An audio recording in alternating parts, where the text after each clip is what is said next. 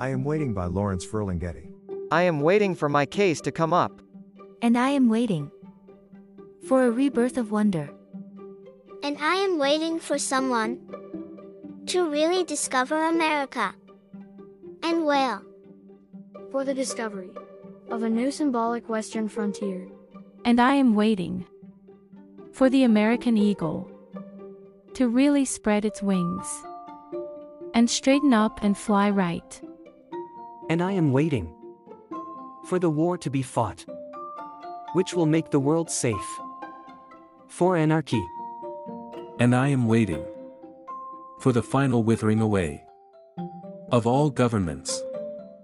And I am perpetually awaiting a rebirth of wonder. I am waiting for the great divide to be crossed. And I am anxiously waiting for the secret of eternal life to be discovered by an obscure general practitioner. And I am waiting to set sail for happiness. And I am waiting for a reconstructed Mayflower to reach America with its picture story and TV rights. Sold in advance to the natives.